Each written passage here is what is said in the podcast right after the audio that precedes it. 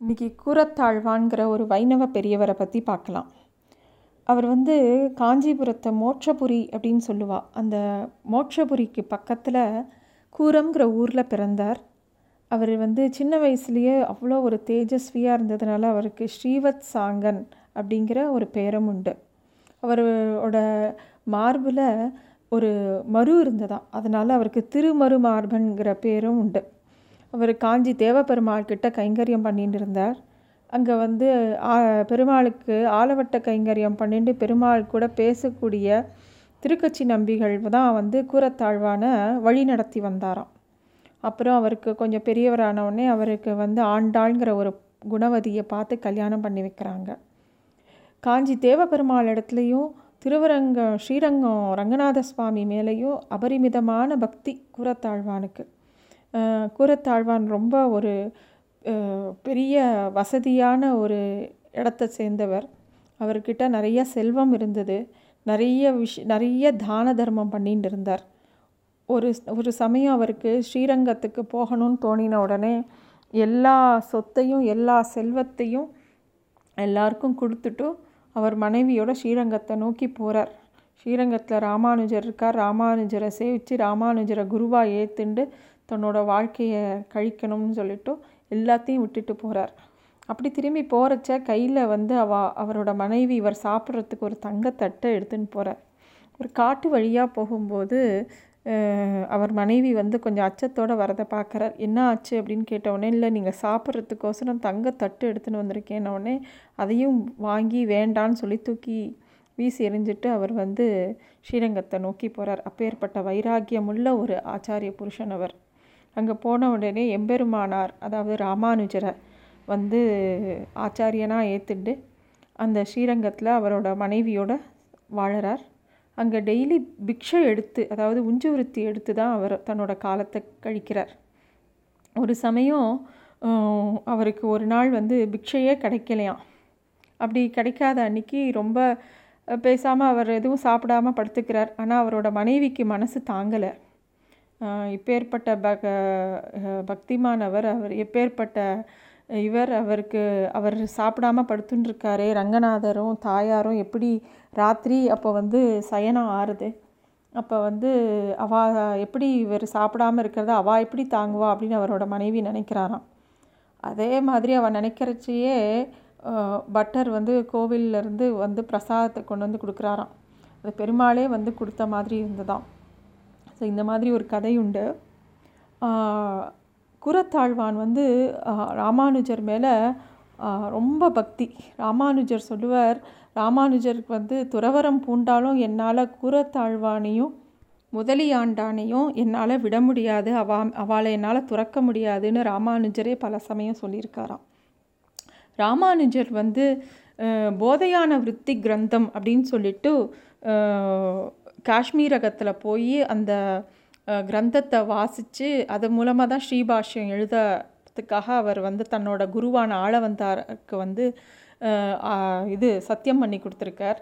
அதை போய் வாசிக்கிறதுக்கு அந்த போதையான விருத்தி கிரந்தத்தை வாசிக்கிறதுக்கு போகிறச்சே கூட அவரோட சிஷ்யரான குரத்தாழ்வான் அழைச்சின்னு போகிறார் அங்கே போய் அந்த போதையான விருத்தி கிரந்தத்தை எடுத்துன்னு வராங்க. எடுத்துன்னு வரும்போது வழியில் பயங்கர பனி மலை இறங்கி வரும்போது அந்த கிரந்தத்தை இழக்க நேரிடுறது. அந்த செயலால் உடையவர் ரொம்ப மனசு வருத்தம் அடைஞ்சிடறார் ஐயோ இவ்வளோ தூரம் போய் அது காணாமல் போயிடுது அப்படின்னு.